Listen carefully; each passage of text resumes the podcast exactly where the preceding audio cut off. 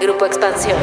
Las mujeres fuertes se nos tilda de agresivas. O te renuevas o, o, te mueres. En el decir está el conseguir. Siendo más diplomático también obtienes ciertas cosas. Al que se zafa todas nunca le va bien. Pues la tenemos mucho más difícil nosotras las mujeres.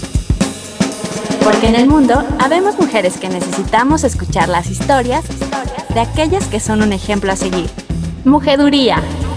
Historias que no sabías que necesitabas. Emily Casignac, de quien me encanta su nombre, es directora de marketing de una de las marcas que es parte de mi vida, yo diría que casi casi de mi vida diaria, la Europea México. Emily Franco-española de padres pero radicada en México hace varios años, estudió negocios en una de las mejores escuelas de comercio de Francia, l'École Supérieure de Commerce de Bordeaux, escuela de management. Y cuando vivió en París, también trabajó en una marca que estoy segura que es de muchos de ustedes, también es muy mía, Starbucks.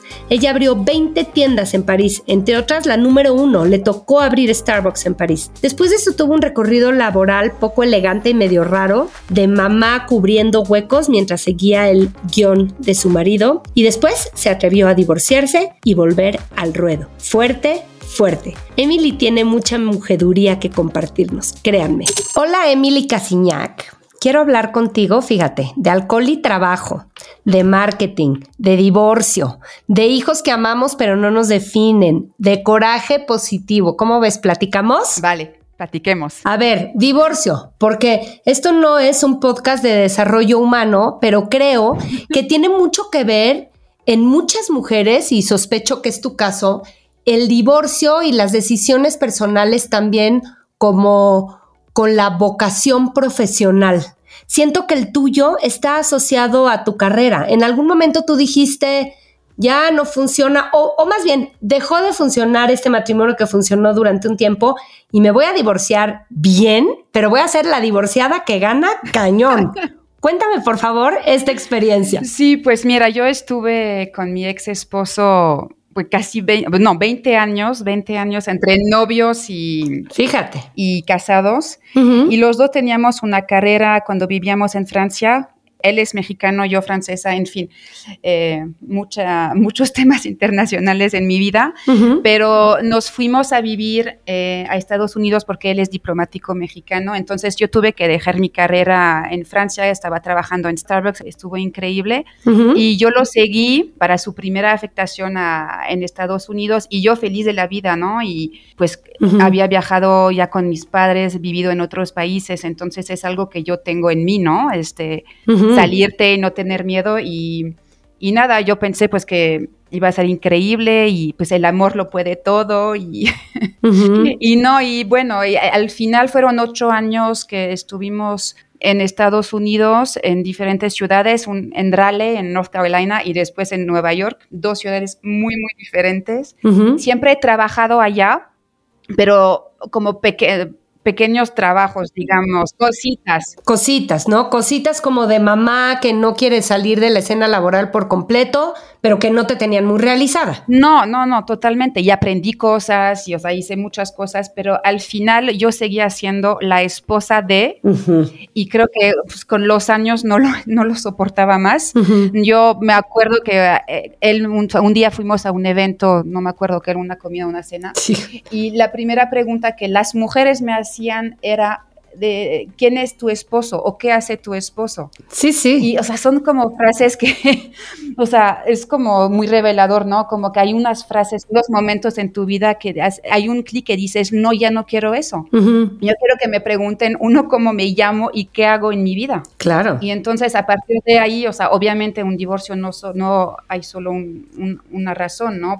Hay muchas cosas. Uh -huh. Pero el hecho de yo tener que seguir a un diplomático y volver a a, pues, a renunciar de un trabajo, buscar, buscar otro, en, porque además cuando cambias de país o de ciudad no conoces a nadie, no tienes una red, claro. están espantados cuando ven tu currículum porque estabas en otra ciudad, entonces, o sea, es volver a empezar todo y pues no puedes crecer realmente profesionalmente, entonces yo cuando regresamos a México, yo ahí una de las razones fue, o sea, yo no puedo seguir siendo la que, la que va a dejar a los niños en, leggings porque después tiene su clase de pilates. O sea, no, ya no quiero, ya no quiero ser esa mujer. Ya no quiero eso, ya acabó de estar mi vida así. No, no importa, iré a hacer ejercicio a las 6 de la mañana, pero estaré feliz porque tendré, tendré mi trabajo, ¿no? Y, y mi independencia económica también, que eso era muy importante y lo comentaste al principio, pero sí uno de mis objetivos era,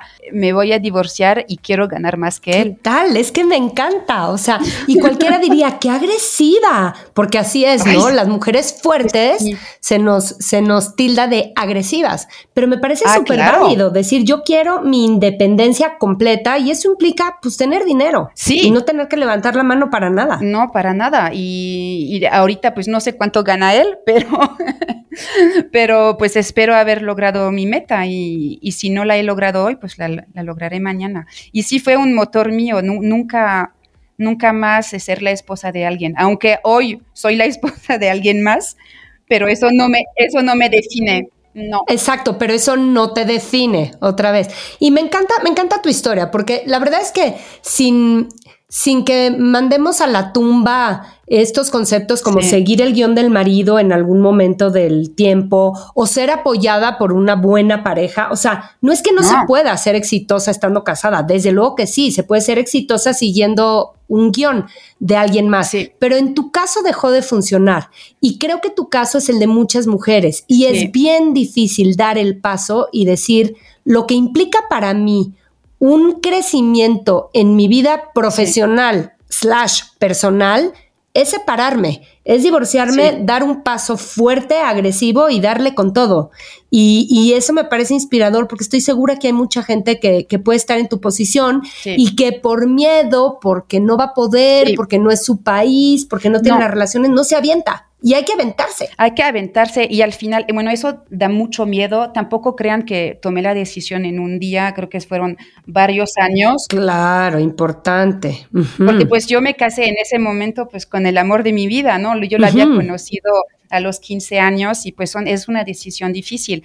Y lo hice, tuve el valor de hacerlo. Claro. Y, y después mujeres, amigas se acercaron a mí para decirme, te admiro mucho y eso fue muy sorprendente para mí porque, y en ese momento entendí que había muchas mujeres que tenían mucho miedo y me admiraban porque yo había sido valiente. Entonces, es lo que tú dices, hay muchas mujeres creo que están muy infelices porque les da miedo salirse de su comfort zone, em, también el miedo de ya no tener tal nivel económico eh, o también el, el miedo de pues ya no valer nada en el mercado. Sí, sí. Y pues ojalá si algunas mujeres escuchan eh, el podcast, pues se animen así.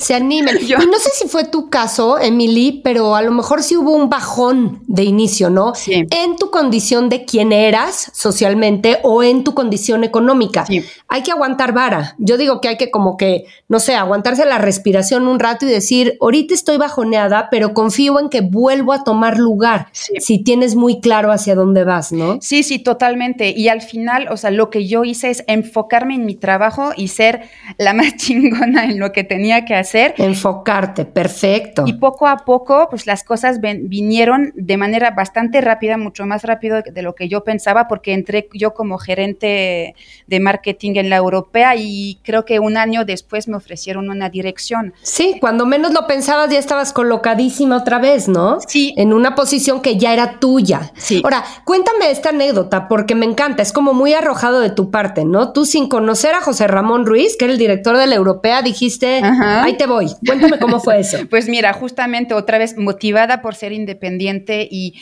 dejar de trabajar de freelance o de medio tiempo, etcétera, y pues tener un ingreso consecuente para poder eh, pues seguir adelante yo sola y los niños, etcétera. Aunque el papá de los hijos les dé una pensión, etcétera, pues para mí eso no era, no era suficiente, ¿no? Quería más.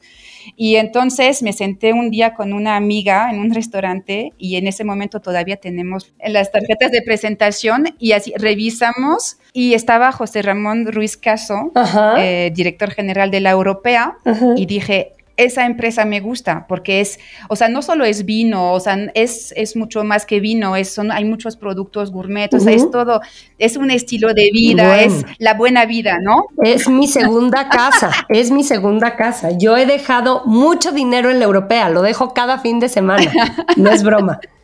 Sí, no, igual que yo, eh, recibo la nómina y directo se regresa a la europea. Este. Exacto.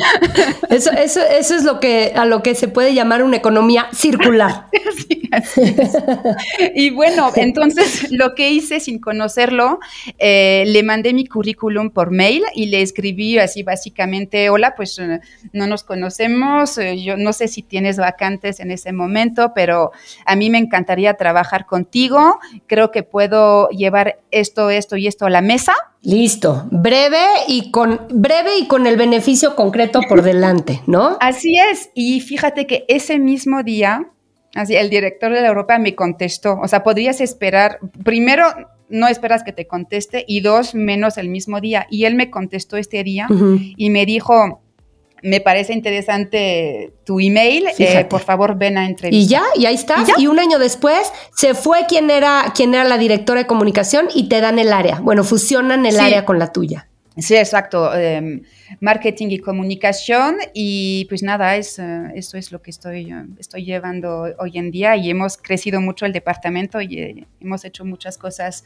muy padres para la marca, creo yo. ¿No, ¿No les encanta que la directora de comunicación y marketing tenga este acento europeo en la europea? A mí me fascina. Por supuesto, yo, yo, yo soy la europea de la europea. Exacto, totalmente. Oye, Emily, ¿y cómo es trabajar en una empresa familiar en un país tan familiar como es México. Tú, tú eres muy mexicana porque has vivido aquí mucho tiempo.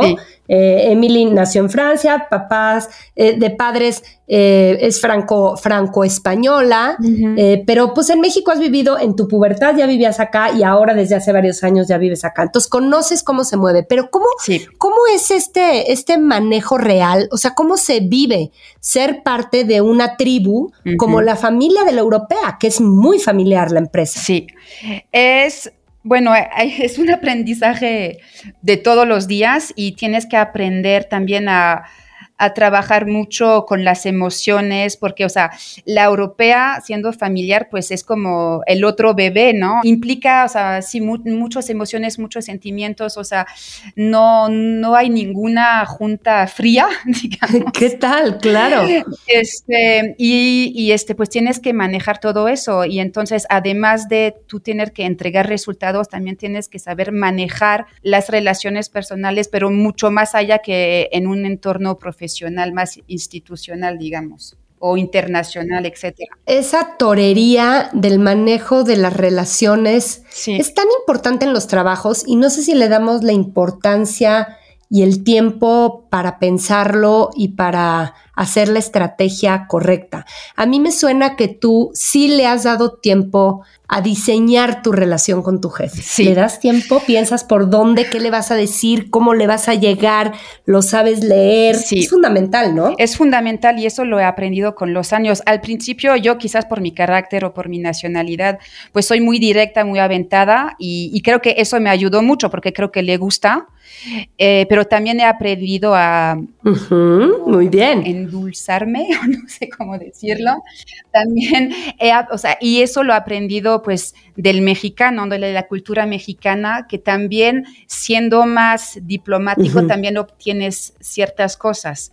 Entonces, a golpes he aprendido, la verdad, pero ya puedo ahora manejar las cosas, si, bueno, siendo yo, así directa, diciendo lo que pienso, etcétera, pero ya aprendo, o sea, ya puedo ser más estratega y decir, no, esta, esta batalla no la vas a ganar hoy, Emily, calladita, ahorita calladita, y quizás era para otro momento, o sea, ya he aprendido más de la cultura mexicana y pues la uso a mi, a mi ventaja porque tengo los dos, ¿no? Tengo ese lado francés un poco duro y el lado mexicano de saber decir las cosas y de esperar el momento adecuado para obtener las cosas. Híjole, que cómo, cómo sería buenísimo tener un manual del arte de las relaciones.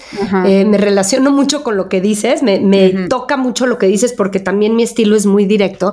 Y también a base de la vida he aprendido cuándo callarse. En México decimos que en el pedir está el dar, yo digo también que en el decir está el conseguir. Y la verdad es que es una cosa de tono, se puede pedir casi todo, pero hay que buscar el momento adecuado, la forma adecuada, saber leer el estilo del otro. Ah, sí. Pero tú dices, a golpes lo aprendí. ¿De qué golpe te acuerdas? ¿Te acuerdas de alguna anécdota que dijeras, cómo fui a decir eso y cómo me pesó? Es que la verdad hay tantas cosas y creo que hay golpes casi todos los días, pero lo que he aprendido es que nunca eh, culpar a ninguna otra dirección porque te va a caer encima los golpes. O sea, creo que decir que tal dirección eh, hizo mal su trabajo, a ti te lo van a reclamar porque te van a decir que no mm. levantaste la mano.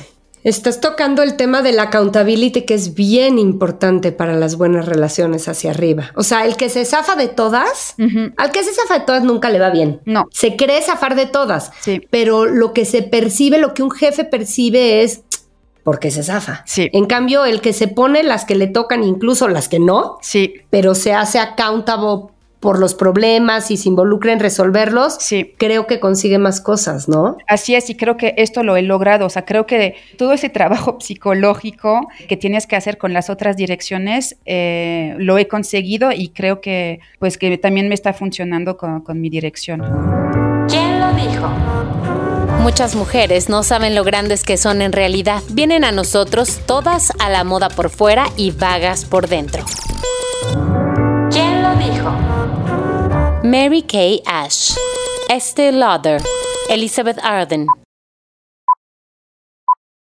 Mary Kay Ash, fundadora de Mary Kay Cosmetics. Quiero preguntarte de otros pasos para atrás en tu carrera, porque también traes en tu haber otra marca que es como muy entrañable para mí, para muchísima gente que está escuchando, estoy segura, que es Starbucks. Sí. Y, aquí lo que me gustaría, ven a más las marcotas que, que tienes, la europea ahora y Starbucks durante mucho tiempo. Cuando tú abriste Starbucks en París, no era la Starbucks que hoy es. Como marketera, ¿qué me dirías que es necesario que una marca tenga para tener la fuerza que tiene Starbucks? ¿Qué te hizo aprender de marketing? Bueno, primero Starbucks fue una, eh, una, experiencia increíble porque es una marca, como dices, o sea, muy bien construida y creo que el secreto de un buen marketing y de una marca sólida es saber escuchar a tu cliente y entregarle lo que él quiere. Y Starbucks está muy enfocado en eso y, eso es lo que me fascinaba y he aprendido muchísimo con, esta empresa. O sea, estar de cara al cliente siempre. Pero yo te diría que hay muchas marcas que sí, se fijan mucho en su cliente, pero no necesariamente tienen la cohesión de marca que le vemos a Starbucks y esa fuerza. O sea, ¿qué hace a una marca tan fuerte?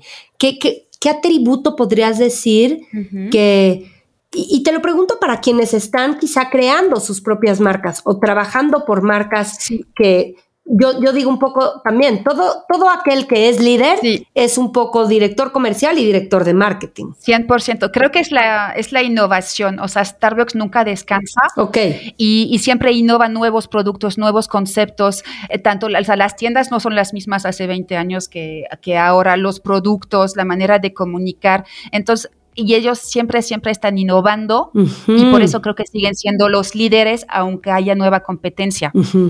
Me gusta ese dinamismo de innovación, sí. Entonces creo que es, ella es de innovación siempre o es o, te renuevas o, te mueres, ¿no? O sea, es innovación para sobrevivir y creo que Starbucks es un gran ejemplo de eso. Absolutamente coincido. Y, lo estoy y intento, pues creo que sí lo estoy haciendo, lo estoy haciendo ahora en la europea, o sea, siempre pues marketing tiene que ser a la vanguardia, claro. como es el departamento de la empresa que tiene, que tiene que proponer nuevas cosas sí. y es lo que estoy haciendo, o sea, todos los años yo le traigo a la mesa una nueva idea o dos o tres o cuatro a, mi jefe. Y por ejemplo, este año pues tengo, creé, o sea, dos innovaciones este año. Y creo que eso pues nos permite seguir siendo pues los líderes en el mercado y crecer aún más. Y eso creo que lo aprendí en Starbucks y, siempre lo voy a admirar esa gran empresa. Échate las dos innovaciones, ¿cuáles son? Claro. Digo rápido, pues, pero. No, sí, rápido. Está, está increíble. La verdad me emociona mucho. La primera es eh, la venta de experiencias en nuestra tienda en línea.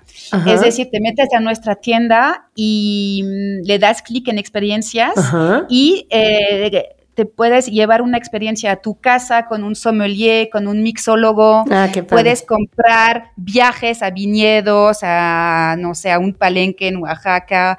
Eh, también puedes, si no quieres que alguien venga a tu casa todavía, puedes comprar una cata virtual, entonces te llega el producto, las botellas, todo lo para hacer un cóctel a tu ah, casa. qué padre. Y te, invitas y, por y te conectas con, con el especialista realmente de la marca y aprendes muchísimo. Y creo que es una una manera pues nueva de, de aprender y de divertirte. Totalmente. Y además, nosotros siendo la europea, pues la, la, verdad se me hizo algo muy natural porque somos los expertos en vinos, en destilados y también en productos gourmet. O sea, si un día quieres que, a, a, todavía no hay una experiencia de eso, pero quizás pronto podría yo añadir una experiencia de cortador de jamón, ¿no? no sé. Ay, por favor, me avisas que es mi máxima experiencia sentarme junto a una pata de jamón y comer sin parar. Así es, entonces. Qué delicia. Esto está increíble, o sea, la gente le fascina pues eh, poder comprar esas experiencias a través de nosotros porque confían en nosotros. ¿Cómo no? Ahí tienes la marca para ello. Entonces, esa fue tu primera y tu segunda innovación. De este año. Y la segunda la vamos a lanzar y ya muy, muy pronto, creo que ya en, en noviembre, se llama My Box. Ajá. Y mira, espero que te, te, vaya a gustar. A ver a si ver, te, te, vuelves cliente de este concepto. Eh, cada, cada mes, por 999 pesos, Ajá. recibes a tu casa una caja sorpresa. Ok. Con productos que nosotros hemos seleccionado, que puede incluir, eh, no sé, un tequila, un vino, siempre va a haber dos botellas y productos gourmet y, o sea, vas a aprender de estos productos, te vamos a enseñar cómo probarlos, hasta va a haber videos de cómo hacer tal cóctel. Uh, también vas a aprender si te mandamos un jamoncito. Ya, ya estoy hablando mucho de jamón. Este, pero lo que sea, que sea un queso, un, unas latas de súper exquis exquisitas. Exquisitas, una de las palabras en español que me cuestan. Y, y, eso, entonces lo vas a tener, así vas a tener una, una experiencia de unboxing increíble y vas a descubrir nuevos productos de la europea. Oye, ese está buenísimo como regalo, ¿eh? No, y mira, eh, el, lo que está súper padre es que vas a pagar entonces 999 pesos, pero el valor real de los productos que están en la caja va a ser de 1.500 pesos. O sea, podrás ir a la tienda a hacer tu suma y vas a ver que, eh, pues, es un súper, súper precio por lo que estás recibiendo. Está buenísimo. Vas a poder comprarlo un mes o también suscribirte para tres meses, seis meses, doce meses, lo que quieras. Éxito, que funcionen Éxito. increíble. Y fíjate, lo que decías hace ratito de llevarle innovaciones a tu jefe, ahí está otro tip para sí. tener al jefe contento y agarrarle ah, sí. por su lado. 100%. Ahora, yo te voy a preguntar una cosa y vamos a entrar en el tema de hijos. Tú tienes tres hijos. Sí. Dos de la primera camada y una bebé, una pandemia ¿cierto? Una niñita que nació ahora. En el Así encierro. Es, una, una, una cuarentenial, exactamente. Una cuarentenial, exactamente. y, y lo, que, lo que tú decías es, la verdad es que esta tercera Ajá. niñita me daba pavor decirle a mi jefe y no me quise ausentar del trabajo porque no quería perderme no. y, y, quería que, que, él siguiera pensando que contrató una fregona como la que contrató. Sí. Y yo ahí te quiero cuestionar. Dime. ¿Es justo? No. ¿Es justo contigo, con tu maternidad? No, no sé si tendríamos, o sea, uh -huh. cero juicio, ¿no? Porque te entiendo de dónde sale la motivación. Sí. Pero no sé si tendríamos que dar ese extra en un momento así para demostrar quiénes somos. Ya estaba demostrado, ¿no? Ah, no, pues la tenemos mucho más difícil nosotras las mujeres. Ni modo, y sí lo tenemos que hacer todavía, Emily. Pues desafortunadamente sí. Tenía mucho miedo y, y, sí, pues sí, y está mal tener ese miedo. Pero es una realidad. Es una realidad, la verdad, y no tendría que ser así. Y tenemos que luchar nosotras que tenemos puestos importantes en las empresas, luchar para las otras mujeres, ¿no? Que, que, llegarán después de nosotras y dejarles pues un mundo laboral un poco más agradable. Me parece como muy honesto decirlo, por aquí pasan muchas chavas que trabajan también en transnacionales, es otra realidad, pero es cierto que en México todavía hay muchas empresas donde, donde entendemos que tenemos que estar haciendo ese tipo de extra, quedando ese tipo de extra y no nos podemos dar el lujo de salir de la foto, etcétera, etcétera, ¿no? Así es. Y hay que asumirlo y hay que verlo como parte de lo que nos toca romper, como bien dices. Yo no quería que escuchar en los pasillos o que me dijeran que se está diciendo, no, es que Emilia es mamá o no, es que Emily eh, está en su, ¿cómo se llama? Maternity leave, o sea, no quería esto, o que me dejaran afuera, que pues como los hombres la tienen mucho más fácil, pues que se empoderen o, que yo pierda. Sí, que pierdas cancha. Que, exactamente. O sea, eso, la verdad sí da mucho miedo. Me estaba yo muy preocupada, pero al final, pues yo sí estuve presente muchísimo y, también, o sea, mi jefe ha sido, o sea, un muy buen jefe en ese tema. O sea, cuando yo le dije. Este, estuvo encantado por mí, estaba siempre al pendiente de mí, al pendiente de la niña, o sea, me fue muy bien, pero tampoco solté. pero me gustaría mucho que después, y con esto voy a entrar en otro tema, en unas netas, a lo mejor con un tequila, le preguntaras a tu jefe, ¿qué piensa de eso? ¿Qué piensa de tu no tener la libertad total para ausentarse?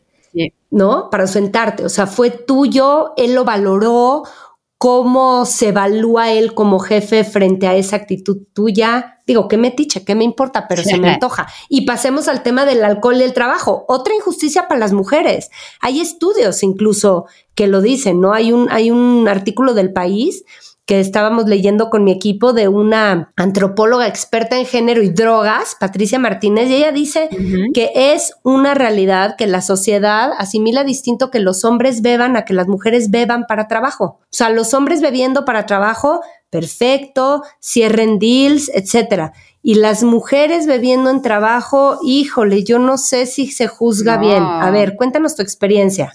Son, unas mujeres perdidas. No, claro. No, esta también es muy complicado. Eh, y yo, la verdad, tengo, o sea, mucho cuidado con esto. Muchas veces no tomo. Tú sí eres una bebedora, me imagino, por tu origen y por todo.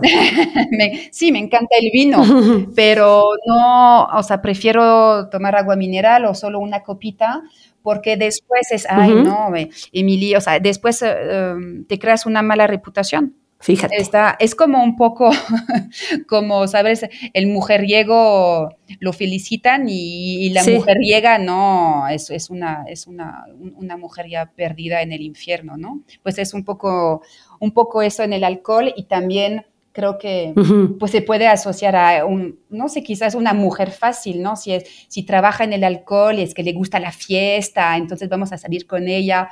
O sea, creo que puede haber este, todos estos malentendidos y hay que tener mucho cuidado con, cuando eres una mujer. Injusto también, pero una realidad también a la que poner atención y ir combatiendo de a poquito. ¿No? Sí. No con la temeridad de bebo y me vale un pepino y que digan lo que sea, porque no necesariamente conviene. Ahora, sí creo que hay que irlo combatiendo. Yo que soy bebedora y que me gusta tomar, definitivamente no creo que hay que emborracharse en los eventos corporativos, pero sí poder tomar con la libertad que toma un hombre sin el juicio que nos pese, ¿no? Pues sí. Y ahora cuéntame de las bebidas de mujeres, ya en plan negocio, porque bueno, hay estudios también que dicen que las mujeres están dispuestas a pagar hasta 15% por varios productos como cuidado personal y salud, etcétera, más que los hombres. Pasa también con las bebidas, pareciera, ¿no? Hay bebidas de mujeres que están marketeadas como bebidas de mujeres y que son incluso más caras, ¿no? Ay, pero por ejemplo, estoy pensando en Baileys, que es súper así, súper femenino, o todos, o un vino dulce, pero siento que es muy cliché esto. O sea, yo veo que las mujeres a veces toman más eh, tequila que los hombres, muchas mujeres les gusta el whisky, por ejemplo, el vino. Entonces creo que eso también está cambiando. Lo vemos, lo vemos en las tiendas, lo vemos en los eventos. Se interesan, además quieren saber de dónde viene, cómo se ha hecho, todo el proceso. Y, creo que ya estamos entrando en un mercado un poco más este, equilibrado, ¿no? Balanceando en el, en el tipo de consumo entre mujeres y hombres. Perfecto, buenísimo. Vamos a cerrar con este concepto que tú hablas de coraje positivo, que me fascina. Este, tú hablabas de en esta, en esta etapa en la que solo fui mamá, y no solo, pero fui mamá cubriendo los huecos en el currículum para que no quedara tan vacío en lo que volvía a mi carrera fuerte, eh, todo el tema de tu matrimonio y tal, te llenaste de ese coraje positivo. ¿Cómo se explica ese coraje positivo? Imprímeselo a la audiencia que tenemos hoy en Mujeduría y con eso danos tu consejo final. Pues mira, el coraje yo lo es por experiencia, ¿no? Puede, o sea, puedes tener mucho coraje por una situación de injusticia o quizás tu jefe te está poniendo, te está mostrando que hiciste un error, o sea, que aquí la regaste, o sea, 100% y te toca los regaños, etcétera, y pues eso pues no te gusta, ¿no? Porque yo, a mí me gusta ser la primera de la clase siempre, soy un poco nerd. Sí, yo también, a mí me gusta brillar. Sí, me gusta ser la primera de la clase y sí lo digo muchas veces cuando estamos los directores y todo, que en la parte comercial soy la única mujer, lo soy ahí. Entonces, con ellos siempre les digo que a mí me gusta ser la primera de la clase. Y, y, cuando te regañan, cuando te das cuenta, además, tú, tú que hiciste un error o que dejaste pasar algo, pues te da mucho coraje, ¿no? Y, pero el coraje te puede bloquear. Hay gente que se bloquea y que dice, no, pues yo tenía razón, o sea, como que no se, no se cuestiona y entonces se bloquea la relación eh, con, la, con tu superior y también bloqueas tú tu crecimiento y tu capacidad a, a levantarte y a brillar aún más. Y lo he visto en mucha gente y hasta gente que se bloquea y ya terminan yéndose de la empresa o los corren porque no lograron superar un, un fracaso. Te quedas en el berrinche, ¿no? En el berrinche de no, no, no, no, yo soy la mejor, no soy la mejor, nadie me puede hablar así. Pues no, o sea, te, te tragas el orgullo, te vas a tu casa, lloras en el coche, donde, lo que sea, pero esa energía, ese coraje que te dieron lo tienes que usar de manera positiva para brillar y enseñarles a todos que no te vas a caer por un error o, por algo que no hiciste a la perfección y les vas a enseñar a todos que eres mucho más que esto y que además, o sea, eh, ese, ese error te ha hecho pues crecer más y, entregar un trabajo aún mejor. Y es, eso lo he hecho mucho y es un poco en la cabeza de, o sea, lo que yo tengo en la cabeza es, vas a ver, me regañaste, pero vas a ver, te vas a arrepentir te vas a arrepentir porque yo soy de tus mejores directoras y no voy a permitir que eso me pase otra vez. Y, y, lo he logrado varias veces. Porque yo soy la más aplicada de la clase, la más aplicada de la clase. Soy la más aplicada y te voy a entregar todo a la perfección antes de que me lo pidas y vas a quedar encantado. Y me ha pasado varias veces, como te decía, los golpes, pues en casi siete años en una empresa, pues recibes muchos, pero cada vez me he levantado porque ese coraje yo lo he transformado en energía negativa. La más aplicada de la clase. Para ser la primera de la clase, efectivamente. Y lo he logrado. Me parece buenísimo, buenísimo. Pues ahí está la invitación. No berrinche, sino coraje positivo. Cualquiera que sienta este tipo de energía a la Emily, a la Blanca Juana, porque la compartimos. Y cualquiera que sienta ganas de comerse un jamón, que también creo que lo compartimos, acuérdese de estos consejos de Emily en Mujeduría. Mil gracias, Emily. Gusto tenerte por acá. Gracias a ti. Las Minervadas. Contenidos increíbles por o sobre mujeres. Hace mucho que no les grabo una Minervada yo. El objetivo de esta sección es traer obras de mujeres o sobre mujeres que nos inspiren, que tengan que ver con arte, espíritu, mejora de nuestro ser. Y ahora les voy a recomendar un libro que se llama ¿Por qué nos mentimos si nos amamos? Y es un libro que promete ayudarte a sanar la infidelidad. Pero la recomendación del libro en realidad es una recomendación para que sigan a Te Dicen, Tere Díaz Sendra. Sus redes son Te Dicen. Tere Díaz Sendra es una terapeuta increíble.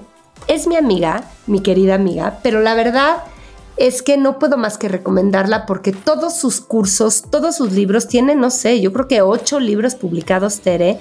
Uno es mejor que el otro y cualquiera de sus contenidos, insisto, hasta sus, sus contenidos de Instagram les van a fascinar. Tere es muy académica, muy responsable, pero además muy atinada en lo que los hombres y mujeres necesitamos resolver de nuestra vida diaria y de nuestras relaciones.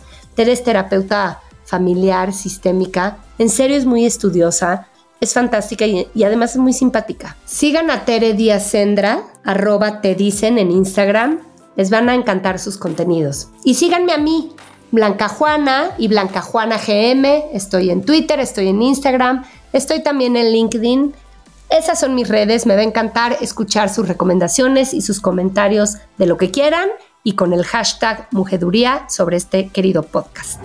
Mujeduría, un podcast de Grupo Expansión.